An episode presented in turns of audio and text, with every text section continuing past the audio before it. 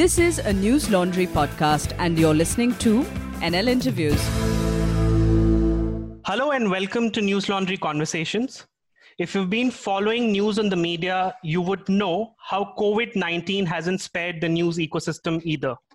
It has led to layoffs and shut down local outlets and editions. More importantly, it has laid bare the fallacies of an ad based model. As tech platforms continue having a dominant share in online ad revenue, Indian publishers are finally waking up. More and more publishers are either asking for subscriptions with a paywall or starting a subscription vertical from ground up. There's nothing new about the link between the state of news and ads, though.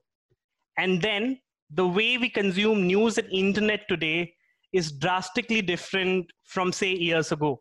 We despite ads in general, looking to always skip them, and don't get all our news from a single source or a medium.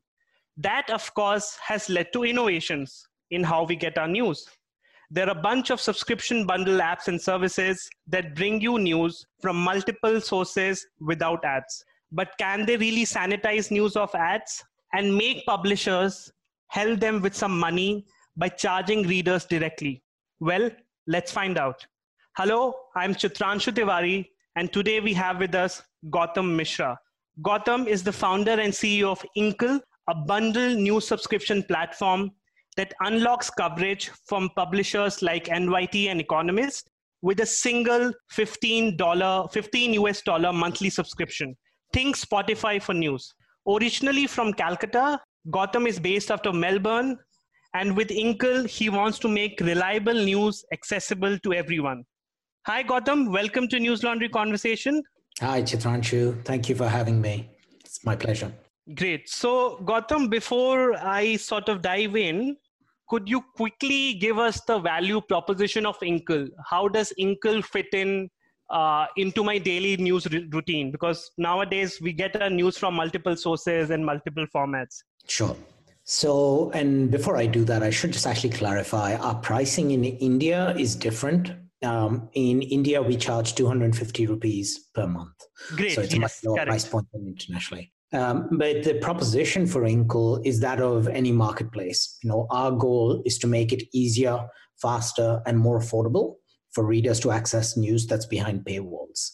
I started Inkl after setting up and running one of the paywalls here in Australia for the Sydney Morning Herald and The Age, and realized very quickly that not too many people will be able to afford to buy multiple subscriptions. So our goal ultimately is to make paid news that is behind paywalls easier to get to, and in the process to create an experience that's worth paying for.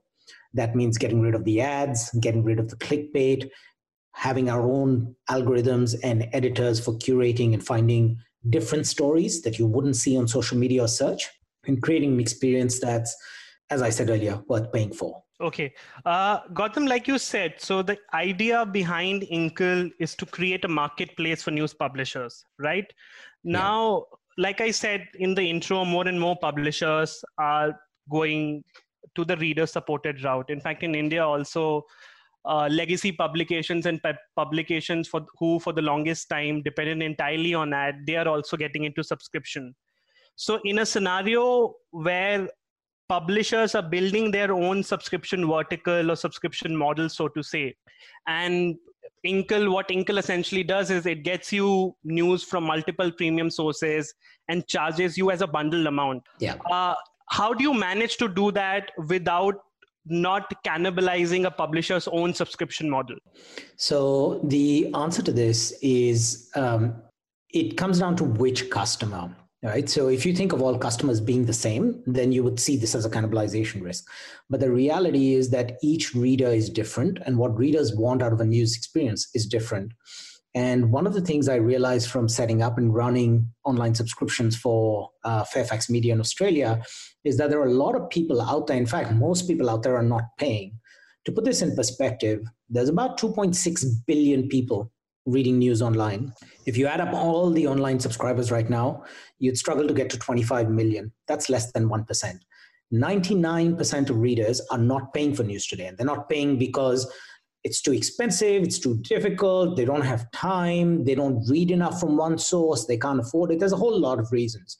So we know that there is a market out there that can be convinced to pay, but not through those direct paywalls. And we've seen that, right? We've seen it in uh, music, we've seen it in video. I mean, before Spotify came along, very mm-hmm. few people paying for music, right? So we want to unlock that same willingness to pay amongst those users who are not buying those paywalls today.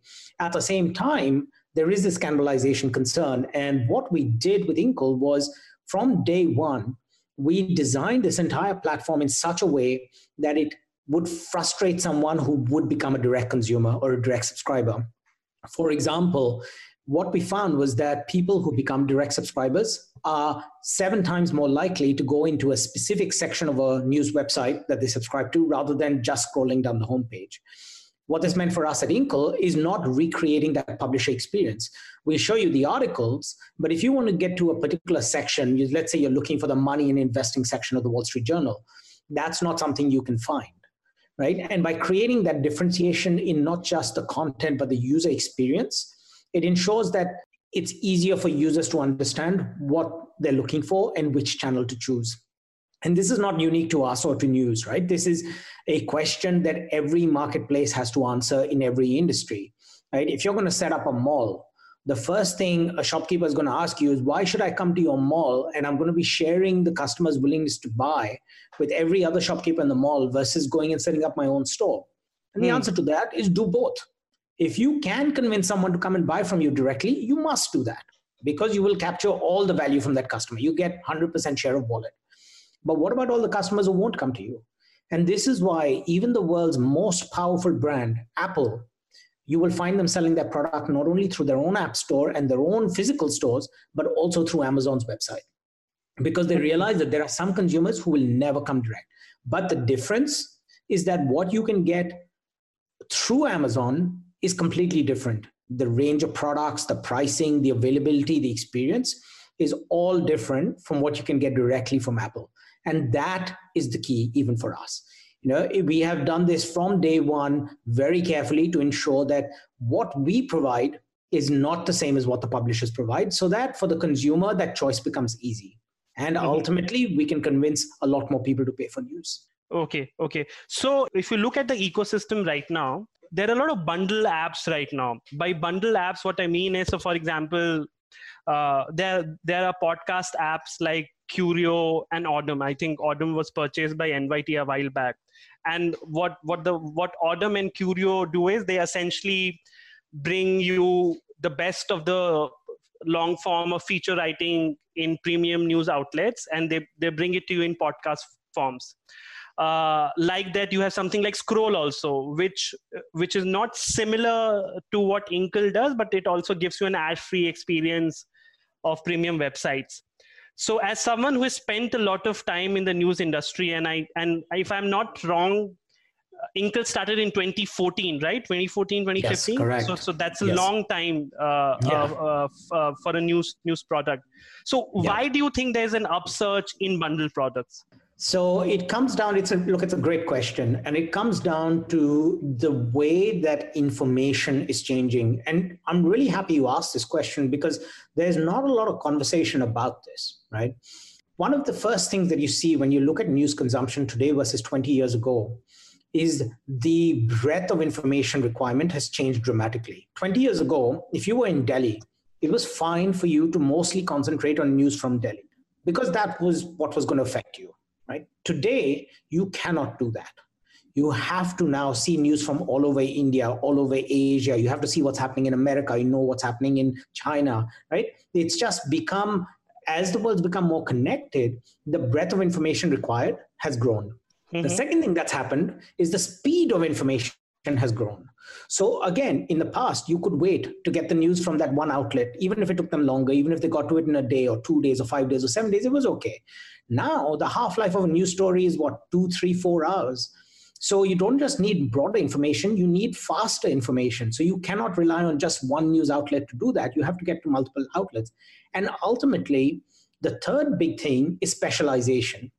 20 years ago, if your car broke down, you could figure it out. You could lift up the hood, you could look at a manual, you could maybe repair the car. Today, if you have one of these modern cars and it breaks down and you open it, it's all electronics and computers inside. You won't be able to figure out what's gone wrong with it, right? Mm-hmm. That same notion of specialization is happening in every sphere. So when you want to find out about what's happening with Trump, you actually need to hear it from the Americans. When you want to know what's happening with Brexit, you want to hear it from the Brits right? If you want to understand what's happening in Hong Kong, you actually need to get it from the South China Morning Post because there is a depth of knowledge and a specialization that is hard to do without that. And that's why 40% of readers now are looking for news from more than four sources in a week. So, sort of jumping on to how Inkl hosts content, a large chunk of misinformation and false news online has to do with how we consume news. So, for example, when you consume news on platforms like Facebook and Twitter, they have their own algorithm to sort of decide which news or content piece you should see. And hmm. it's not only driven by what are my interests, what place I'm living in, and what I'm more likely to click, but they also sort of analyze as to what content is more likely to get a reaction out of a person. which is one yeah. of a reason why misinformation spreads so quickly and why uh, uh, when it comes to content moderation, platforms have tiptoed around it and haven't done a good job about it, often calling it or often washing their hands off it by saying that they don't want to be an arbiter of truth. So I was just looking at an Inkl app. While it does have filter. So, for example, it has filters like sports and entertainment. It, it also has topic and sources. Uh, there is uh, the homepage of the Inkl app is not driven by the kind of news I consume or the kind of interest I might have. It seems to there is some editorial con- control to it. So, so how, how does the algorithm work? Like, sure. who decides or what decides what kind of story may make it to the homepage sure. or a certain section page? So there are actually two questions buried in what you just said. I'll tackle the question about the algorithm first, but I want to come back to a broader discussion about product architecture. Um, mm-hmm. And again, I want to come back to that because that's not something that people discuss very often. I think it's actually really important, particularly mm-hmm. in the context of fake news. On the algorithm front, what we found was that, and our goal from day one was not to serve you clickbait, right? We had seen what various apps have done, and you know we can follow the Jinri Toutiao sort of model and you know really optimize, use AI models, and show you a lot of clickbait to get a lot of engagement. But that ultimately we felt is harmful for society. You know, the fundamental role of a news organization is to inform people to make better choices. That doesn't happen if you surface clickbait. And so when we designed the Inkl algorithm, we found that by looking at how news publishers rank stories, we could aggregate that information and get a clearer picture of what the most important stories of the day are right? There's le- there's not a lot of serial correlation in the news. What that means is i cannot look at today's story i cannot look at yesterday's stories and make an accurate prediction of what's important today. But i can look at what's at the top of the Newslaundry homepage what's at the top of the new york times homepage and see if those two things are the same and make an assessment on whether something really important has happened so our algorithm starts with that sort of ranking. We monitor those rankings in real time, and that informs our primary scoring. And then, as you said, we have editors who go through and look at the most relevant, the latest, the richest, the longest stories on those topics and curate a really high quality lead stories feed. Mm-hmm. And you know, it's interesting you bring this up because it is one of the things that our readers tell us is different you know they say that the top 10 stories that you see on Inkl are unlike anything you will see on any other product because we are fundamentally different in how we are curating and why we are curating those stories. But if you don't mind i'd like to go back to that broader question about product architecture. Sure. Because facebook gets a lot of criticism for not being able to police fake news right? I actually have some sympathy for them hmm. because the fundamental problem with fake news is you cannot police it at the article level or at the claim level within an article right? What the the problem originates much higher up the stack. The first problem that products like facebook and twitter have is that they are open networks. Anytime you have an open network by definition it means anyone can publish anything. And that in itself is a hugely problematic position for a news uh, context right? Because in news, the, you have to be very careful about who the source of news is. So that's one of the first things we did when we designed Inkl. We said it's not going to be an open network; it's going to be a closed platform, and we only work with publishers by invitation. And we look at publishers who have a strong track record of correction. That is the single most important factor for deciding whether a publisher should be on the platform or not. Because all publishers get stories wrong from time to time. Mm-hmm. The publishers you want to get the news from are the ones who fix their mistakes, right, and correct the stories. And so that's the first point. And then the second point is that you know a social network is ultimately a dating platform, right? It's not building romantic relationships, but it is building relationships. Right? Their goal is to try and get people to react because if you and I react to the same story, our bonds get stronger. Right? Mm-hmm. That is almost diametrically opposed to what a news organization should do news organization should not just be showing what you and I will both react to. It should be finding the things that you don't know or the things that I don't know, right? If you think about greatest common factor versus least common multiple, going back to arithmetic class, right? Yeah. Eh, the social network is the greatest common factor. A news organization is the least common multiple, right? And they're mm-hmm. completely different things. And again, this gets lost in the mix, and people start to get after Facebook and say, Why are you showing me fake news? They're designed to do something other than news. You know, it's not actually a news platform. It's just been used for news, and that was a mistake. And I think you'll find them stepping away from that because it's an unwinnable war for them. Correct. In fact, uh, Google and Facebook have just uh, on record said also that it, they won't really care if the news business is taken away from them or because of the, yeah. all the antitrust scrutiny, which I don't believe in. But yeah, yeah. I mean, look, there's a little bit of um, yeah, there's a little bit of positioning happening there, mm-hmm. right? And argument is that the proportion of traffic and consumption and ads that are related to news articles or news searches is quite small. And that may be the fact. Mm-hmm. But that is very misleading because the point is that without that, their product cannot work. It's incomplete. Yeah. Right? Would you use a search engine if it did not have any Google search results. Even if yeah. nine out of 10 times you are not searching for news, if you could not use it for news, you would not use it, right? So their positioning on that is a little bit misleading. And ultimately you know i think a lot of this is happening in australia actually where the publishers are asking google to and facebook to pay them 600 million dollars a year. Yeah. And if that happens in australia you know it's going to cost these guys billions and billions of dollars around the world. So it'll be interesting to see how that goes. In fact in fact i'll come back to that question. But uh, it's interesting what you said about uh, the open and closed system by design. And just to pull you back uh, in the conversation around content moderation. Yeah. Uh, just in terms of a closed system, I think why it helped journalism for Facebook to have an open system, and just like from our personal experience, like Newslaundry was started back in 2014, mm. and if we didn't have internet, it would have been a lot more difficult for us to start a media organization because conventionally to start a media organization before in, and even before the internet era you you for example you need to have uplinking and downlinking of satellite. You need to have a printing press for a newspaper.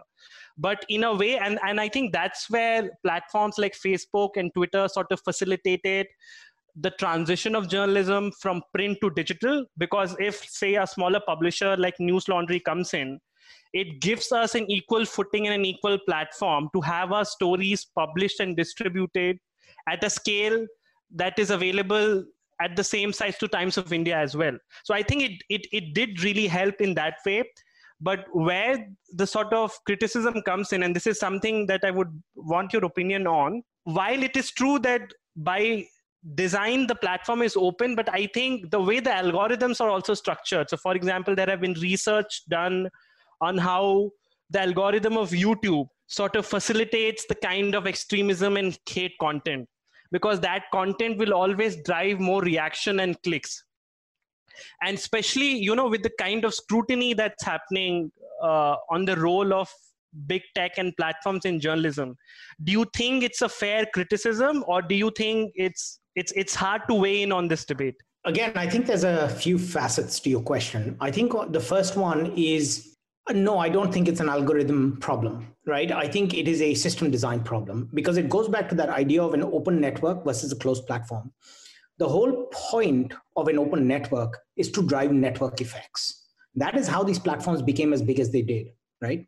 Is through those network effects. those network effects only exist because of those algorithms right? You cannot have one without the other. You cannot have the concept of having facebook giving you a lot of distribution as a new publisher without that same algorithm right? So changing that context now and saying but they should change the algorithm i think that's a bit unfair right? If you like the open network structure you have to like the algorithm goes with it because they are a pair. However the problem is that it, it's not actually um, the distribution volume, it's your ARPU, it's your revenue per user. The reason why, as a new publisher, you need millions and millions of readers is because you make so little money per reader. And that's the advertising business model. That is the fundamental problem in news. If you made $200 per user, per reader per year, you could cover your costs and break even and be profitable with very few subscribers right? Correct so yeah. so so the business model of news is actually the problem there not the algorithm of facebook right? That is my personal view. But the other thing is also you cannot police this at the individual article level. And i'll give you an example right? So when breitbart started to become really big i spent a lot of time reading breitbart articles to understand what was really going on. And they had a story about 48% unemployment in the us Okay. Mm-hmm. And what they had done was they cited stories from Bloomberg, from economists, from Washington Post, citing labor of uh, Department of Labor statistics. They just twisted the way some of those numbers were combined, the way subtly somehow how the numbers were portrayed, right? And they said it was actually population that was not participating in the workforce was 48%. They mischaracterized it as unemployment rate. So the you know the problem is when you start to try to do this policing at the article level it becomes mm. too subtle and too complex. And that is the problem that facebook is having right? They're saying we cannot do this because if you want to lie if you have decided to lie you can get around the algorithm too easily right? You can just portray it slightly differently. You can misconstrue it. You can leave it vague. People will misunderstand you that's why it has to be done at a higher level. You have to do it at the publisher level. You have to say, I will certainly, I will not let certain publishers on the platform because they are intentionally misleading people. Or even at a higher level, you say, I will not, you know, make this an open network effect based model. I will make a closed platform. I mean, look at Netflix, look at Spotify. Why yeah. don't those guys? Why don't those guys just let you bring anyone's content in? Those are both closed platforms, right? Mm-hmm and that's not because they can't keep it open. Soundcloud is an alternative to spotify. Soundcloud is an open network right? Anyone can create information and you know files on soundcloud. But the reason spotify doesn't do that is because they say quality is really important to them. So you have correct. to have that closed platform structure rather than the open network. Correct. Okay. So uh, gautam you're in on australia. And as someone who's been part of the news industry and now has a product for it how do you see the decision by the Australia's it, it's the it's Australia's competition council, right? It's it was a committee uh, set up by Triple C, the Australian Competition Commission. Yeah. So so how do you see their stance to sort of make big tech pay directly to journalistic publishers? What do you make of it? It's completely ridiculous. Um, I mean, you, you can't do that. Like it's just it's complete nonsense, right? So. Uh, you know you cannot suddenly arbitrarily change the rules and just penalize a couple of companies just because you want to try and you know put a band-aid. Like if i give you an analogy right? Like when somebody has cancer you don't cure it by giving them a band-aid right? Mm. you have to find the root cause of the actual problem. They are trying to get facebook and google to hand over 600 million dollars. It's not going to work right? Just like the european government was trying to get apple to pay them 14 billion dollars right? And that happened yesterday and they lost the case um, you know you cannot do these things. Eh, these are not you know if you take a coding metaphor these are not runtime decisions right? These are design time decisions. And so I, I do agree i do agree that there is a big imbalance in power okay? That no one publisher can have any kind of sensible negotiation with facebook because there is just a complete mismatch of power. I agree with that but you cannot suddenly short circuit all of that and say, okay, we will solve this by making you hand those guys a check. There is no basis for that. There's no basis for that in law. There's no precedent for that. There is no analogy in any other industry. It's just completely crazy. And okay. ultimately, I would also say it's not good for the industry. You know, I think the thing that news has missed for a long time is independence. You know, and the thing mm-hmm. that I'm most optimistic, I'm one of the few people who's actually very positive and optimistic about news. Yeah. And one of the I am is because I see the publishers becoming more independent right? For a long time, everyone was very dependent on Google and Facebook and begging for you know more traffic and algorithms and all these kinds of things, right? Now the publisher is saying, you know what, I'll be in charge of my own destiny. I'll build my own traffic. I'll convince my readers to pay. I'll build my own subscription business. I think that is ultimately the most positive thing for news. Correct, correct. But on a on an intrinsic level, do you think tech platforms owe publishers anything for distributing their content for free, or do you think that that's fairly okay given that publishers get distribution and reach for the content, and platforms get content, and more users can be on the platforms to actually access that content? See, if the publishers want to remove it, they can remove it, right? I mean, it, the, the, you know, the, the funny thing is that most of the publishers who are complaining about this also have free RSS feeds.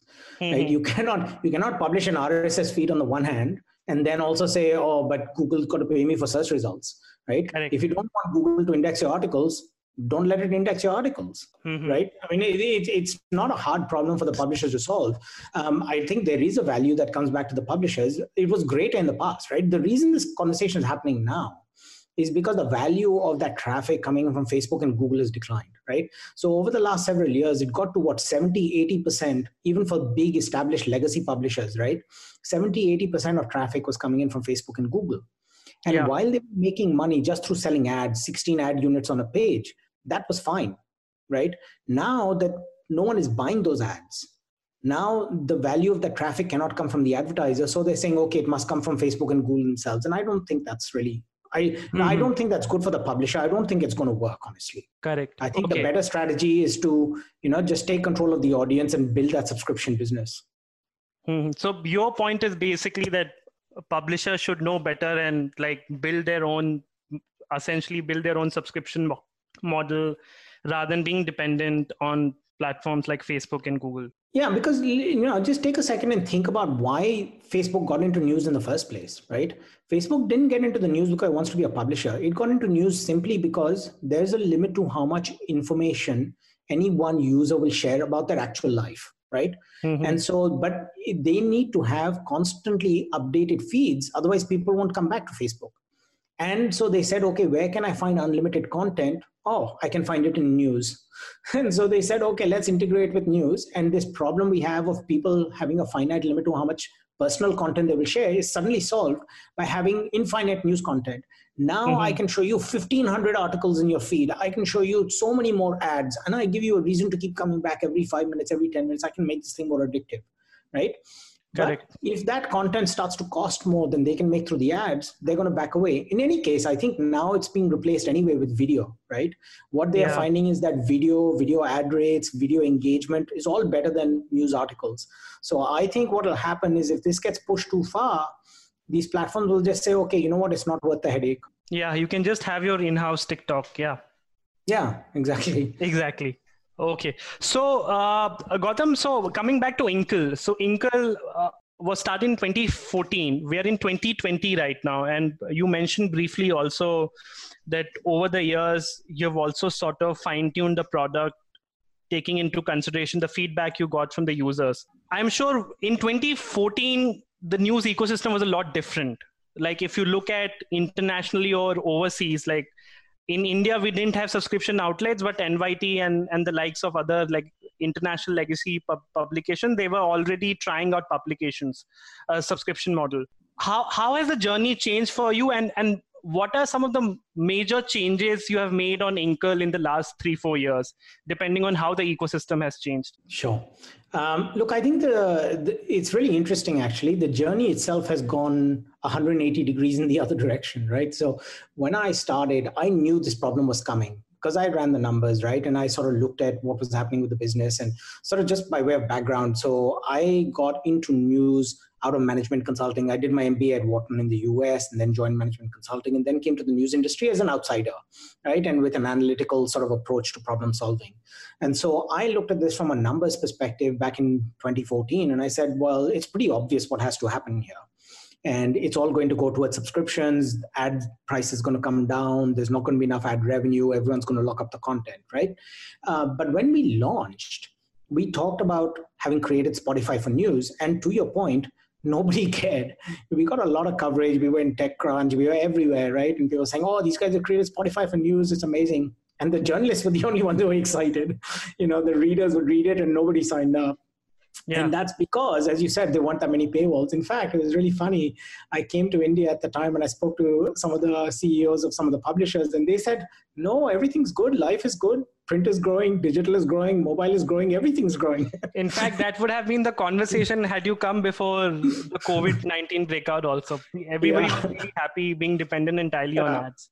Yeah, and you know, I just said, okay, fine. You know, there's sort of a clearly a time lag here. It is the same structure. It will be the same pattern, but there is a time delay in when that'll happen, and we could see that happening in the more mature markets first. It happened in the U.S. first, then the U.K., then Australia. And said, okay, eventually it'll happen everywhere, but there's a time lag. Now, what's happened is that demand for Spotify for news is growing exponentially. Every single day, I'm getting tagged on Twitter or LinkedIn or someplace by someone who's tweeted. And invariably, now it's actually VCs, right? In the early days, when we spoke to the VCs and said, hey, we built Spotify for news, they said, well, who needs a Spotify for news? All the news is free. Mm-hmm. Now it's actually the VCs themselves are tweeting and saying, "Oh, someone really needs to build a Spotify for news," and then eventually someone will tag me and say, "Oh, these guys already did it." Correct, correct. So yeah, so there's been a substantial change in terms of the industry landscape and um, the interest in our business model. Um, I think what that's changed for us as well is you know when we went to market initially, we were thinking the business model was the proposition, and along the way, since we were early in the market and the business model didn't resonate, it forced us to get much better at product. It forced us to say, okay, it's not about the paywalls; it's got to be about the experience so then we started getting into okay how do you make this thing really unique and different and an experience worth paying for? How do you improve the algorithms? How do you improve the user experience? You know the Inkl articles if you open the app and you tap on an article they open instantly. It's one of the fastest news apps in the world right? And we put all that time and effort into those sorts of features because we really wanted to make it uh, something that people would pay for right? So now even though the Spotify for News proposition is a lot stronger. I think the key differentiator for us is, you know, these features like below every article, we have a thing called Dive Deeper, where we show you the same article from six perspectives. And this is fascinating because it goes against the grain of the internet. Because everywhere you look on the internet, consumption is getting shallower, right? So most people now just look at a headline and no one clicks through. Whereas on Inkl, we're almost creating like binge reading behavior, sort of like what Netflix did, right?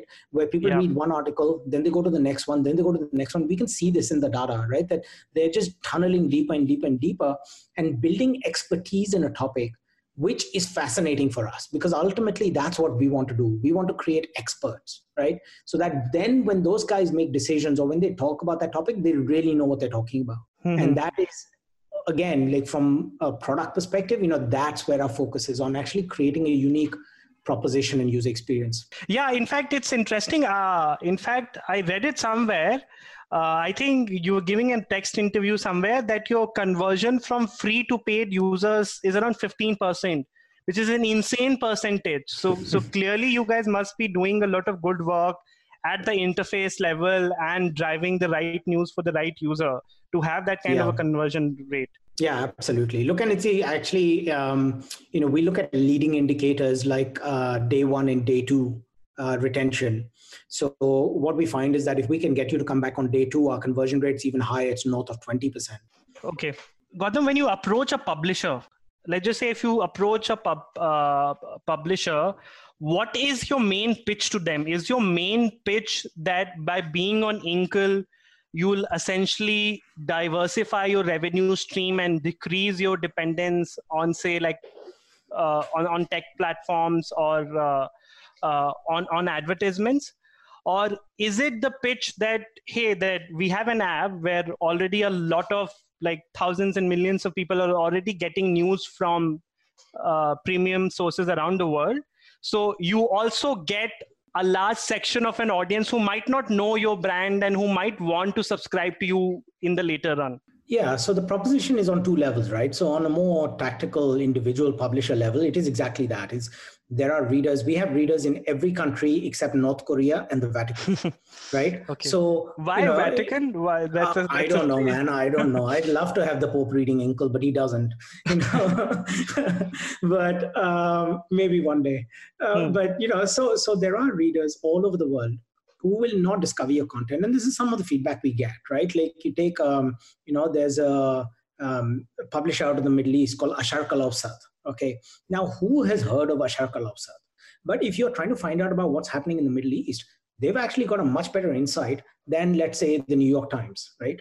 And so that's been really interesting because getting that kind of exposure globally is good both for the reader and for the publisher. So that's tactically one of our proposition, but ultimately the proposition for the publisher is the main goal and the vision of Inkl, right? Mm-hmm. Which is that we want to try and convince half a billion people, 500 million people to start paying for news.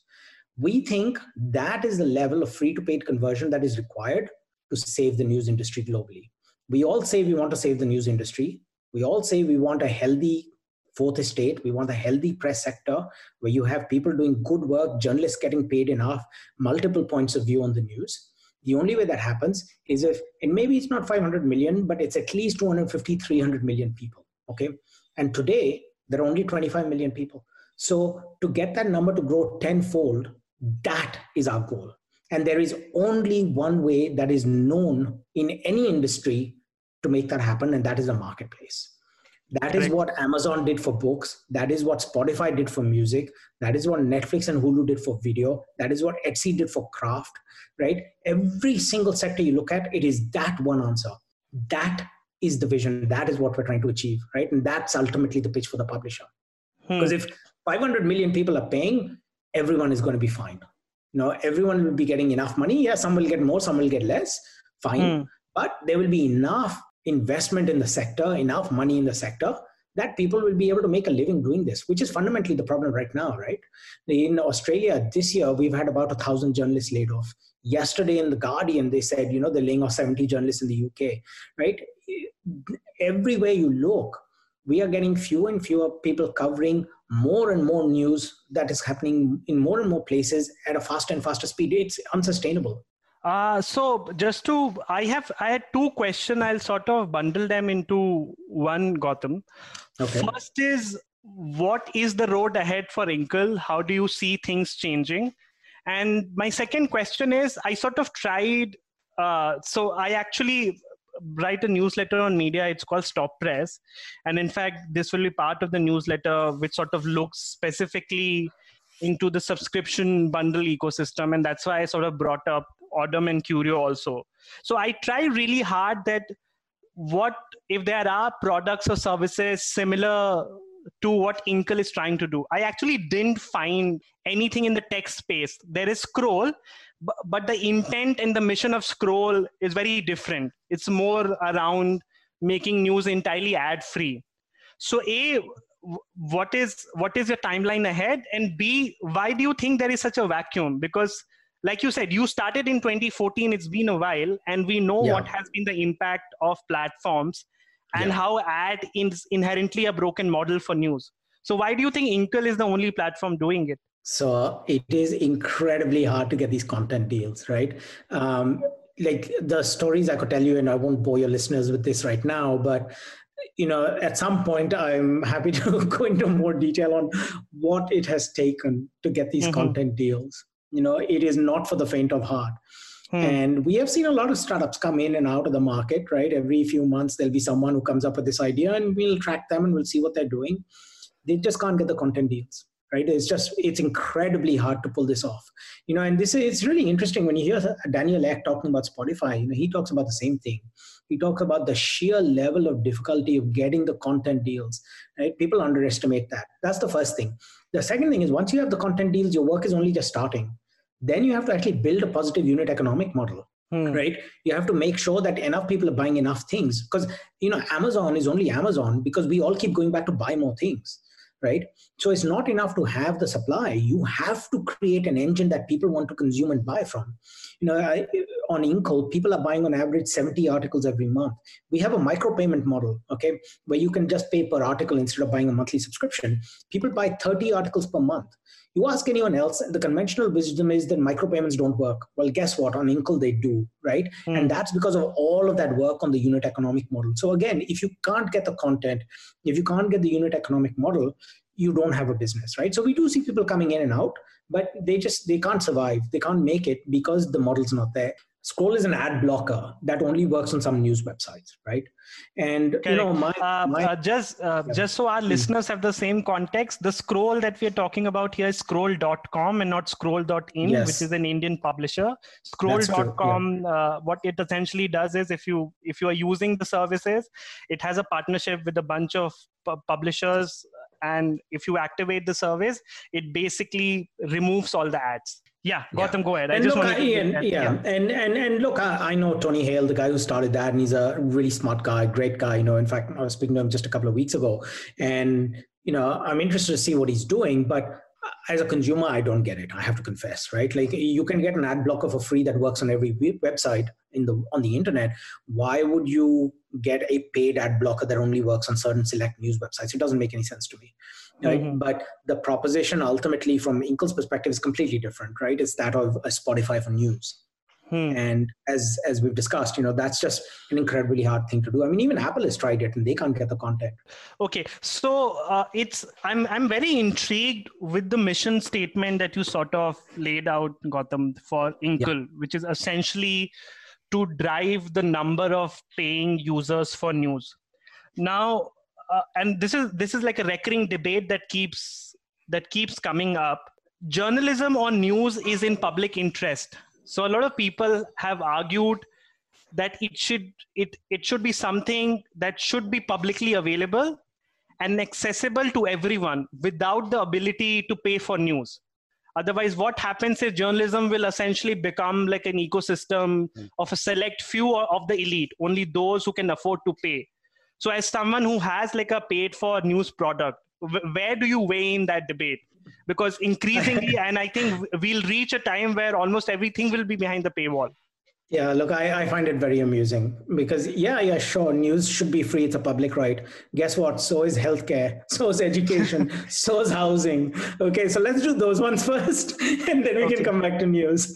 You know, hmm. why is news being singled out, right? Why is news the one thing that everyone's saying, oh, no, no, everything else I'm happy to pay for, right? But in fact, you know, costs are going up, housing costs are going up, education costs are going up, but news must remain free. That's just insane right you mm-hmm. want that to be free okay let's go into a completely socialist model you know make everything free and then fine news can also be free yeah i think it's i think it's interesting for publishers also to sort of find that balance like at Newslaundry we have certain content behind the paywall sure. but most of our reportage and most of our uh, like uh, writings from the ground these those are essentially available to everyone. So i think th- uh, that's that, that's a th- that's a line that publishers have to sort of walk on consistently yeah and rather that, than look, putting I, everything behind the paywall. And and, and I, I don't think that's that you know unusual. That is just basic corporate social responsibility right? Mm-hmm. um, i think you know if you look at um, the discussion around the vaccines right now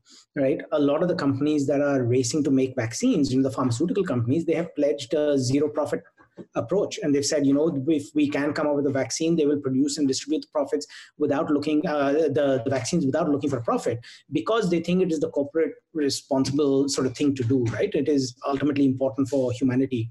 And so it's the same sort of thing, right? If there's a tsunami coming, you're not going to lock it up and say, I'm not going to tell you about it, right? Publishers have corporate social responsibility. And I'd say publishers probably have more of that than others, but that is a very different thing than saying you know news is the one public utility that must be remained for free. You know if it's really that important as a public utility then let the government pay for it right?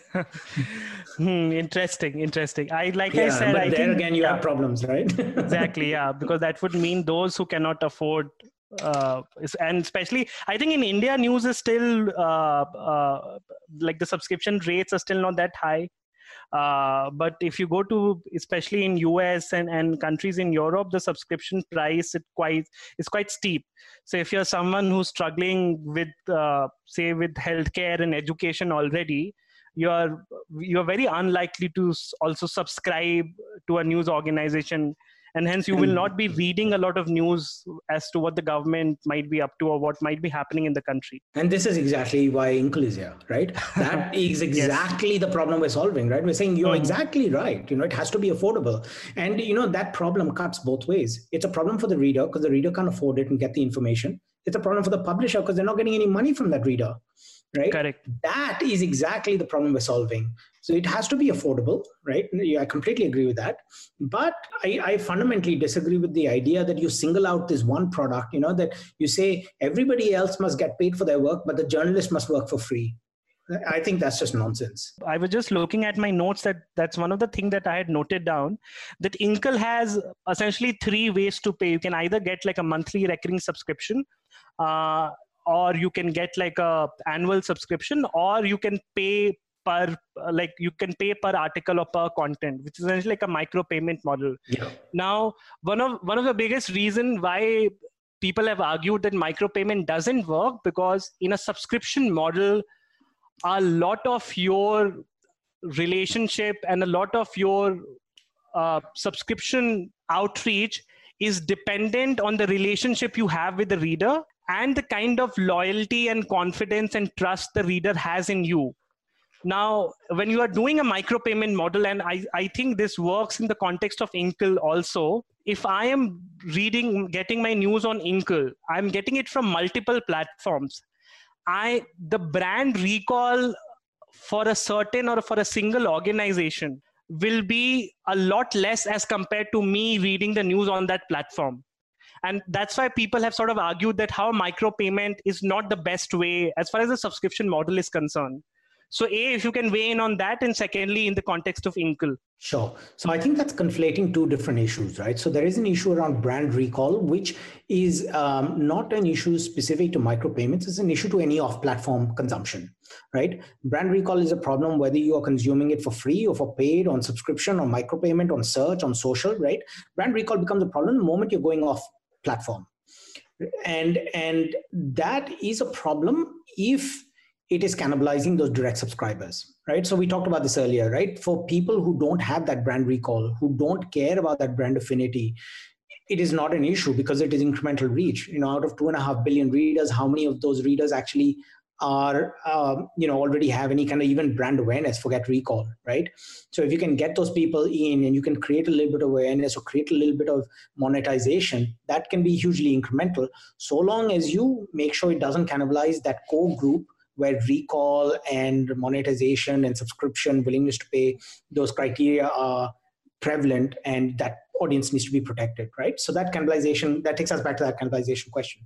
Um, but your other point which is not really about um, you know brand recall is much more about why micropayments haven't worked. And that has to do with cognitive load right? It has to go with the cogn- cognitive load of making a purchase. If you think about how you go to a news website what do you do? You go down you scroll down you see something you like you read it okay? Now mm-hmm. you, think about you go to an e-commerce website. What do you do? You go you scroll down. You don't go and buy the first thing you see that interests you right? You think Correct. about it. You say okay maybe maybe. And a lot of times you would go through an entire session on an e-commerce website and not click on anything right? And then maybe you come back or maybe once in three sessions you buy something that is the problem with micropayments because you basically end up creating an e-commerce store, but one where because it's a micropayment, the transaction value is so small that it does not create any value for the publisher. So Blendle is a good example of this. Blendle was also doing micropayments, but in Blendle's case, they could only sell four to five articles per reader per month. Okay, so if you're only selling four to five articles, you're not creating enough value. It goes back to that Amazon example, right? Amazon would not be anywhere if people were not buying regularly from Amazon, right? So the key difference that we found when we were designing micropayment model, we found that there was only one other successful micropayment example in the world, and that was iTunes.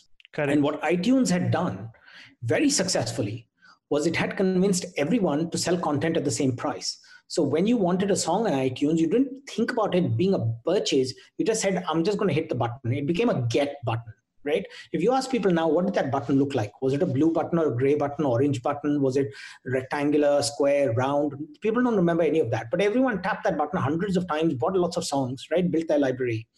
And that's the epiphany we had with Inkl. We said, every every article has to cost 10 cents it has to cost 10 cents because when every article costs 10 cents we no longer have to show price next to every headline and the moment you remove price you go back to having a reading experience and that is why, even on our micropayment model, people are reading and buying so many articles because they go back to that old behavior of saying, I see a headline, I click on the headline, I read the article.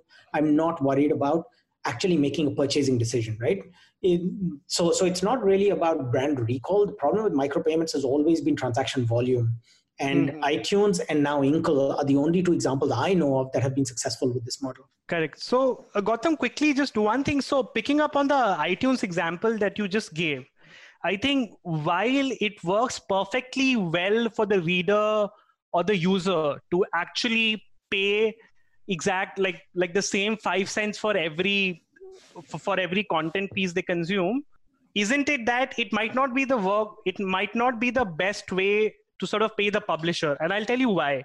So let's just say in india let's take Newslaundry and hindustan times as an example. Now hindustan times probably does like 1000 articles a day. Newslaundry does like say 10 pieces a day. So and obviously one is the sheer volume of co- content. And second is what goes inside their content. So for example let's just say each of the 10 pieces that Newslaundry does that will be a long form piece or like a podcast or a week uh, or, or, like a podcast or a video that has taken a week to produce. It has taken multiple people. The cost that Newslaundry incurs in producing that one content will be a lot higher than the cost than the Hindustan Times incur for say like a, like a single piece. So yeah. isn't it like isn't the model a bit unfair towards the smaller publisher then? Because small no, like bigger like legacy platforms, they are they yeah. are getting a better buck out of this. No, no, no, not at all. Because um, you're looking at just one half of the revenue equation. You're looking at the um, price of the uh, what the person is paying. You also have to look at the volume, right? So what you're describing is that you guys have made a bet right? And you made a bet that you are going to produce less content, but higher quality content. You're going to invest more in the content. Okay. If your bet is correct, then the behavior you should see from the consumer is that people are that much more likely to want to buy Newslaundry articles, right? That they will see an article from you versus from someone else, and they will say, I'm going to read the Newslaundry article because I know it's going to be longer, it's going to be more in depth, they'll have a video in it, right? That is the bet you guys have made. And if your bet is correct, then you will see that translate in the customer behavior right? And we mm-hmm. see this all the time, right? Economist and uh, Financial Times don't supply anywhere near as much content on our platform as The Guardian, but people love to read Economist and Financial Times. That content costs maybe more to produce, right? I'm not saying The Guardian's content does not cost money to produce, but even though the volume is lower there, people click on it disproportionately more often, right? Much, much, much more often. Mm-hmm. Because they know what they're going to get, right? So every publisher ultimately will make their own bet in any market, there will always be a cost leader, right? Someone who goes for volume at low cost. There will always be a quality leader, right? Someone who goes for high quality, low volume, right? And mm-hmm. every publisher make that choice individually.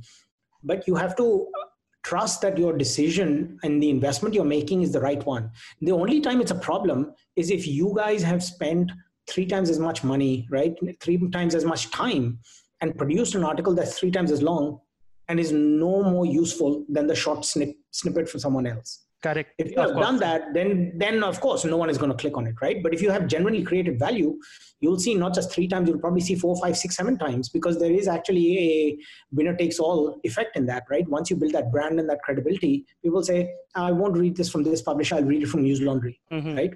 So, so it, it's a, it's a little bit misleading to think of it just in terms of price because you have to consider the volume as well, and we see that in our data. Correct. Okay. So thanks, Gautam. That's that's all the questions I had. Thank you so much for taking out the time and doing this. Thanks, Chitranshu. Thanks for tuning in. This conversation is part of a larger piece we are doing on news subscription bundle services in Stop Press. For those of you who may not know, Stop Press is a weekly part column, part newsletter to help you track the media ecosystem and make sense of it. Do check out and subscribe at www.stoppress.substack.com. I repeat, www.stoppress.substack.com. All the Newslaundry podcasts are available on Stitcher, iTunes, and any other podcast platform. Please subscribe to Newslaundry. Help us keep news independent. Catch all our podcasts on news, pop culture, current affairs, and sport, visit newslaundry.com. Follow us on Facebook, Twitter, and Instagram and subscribe to our YouTube channel.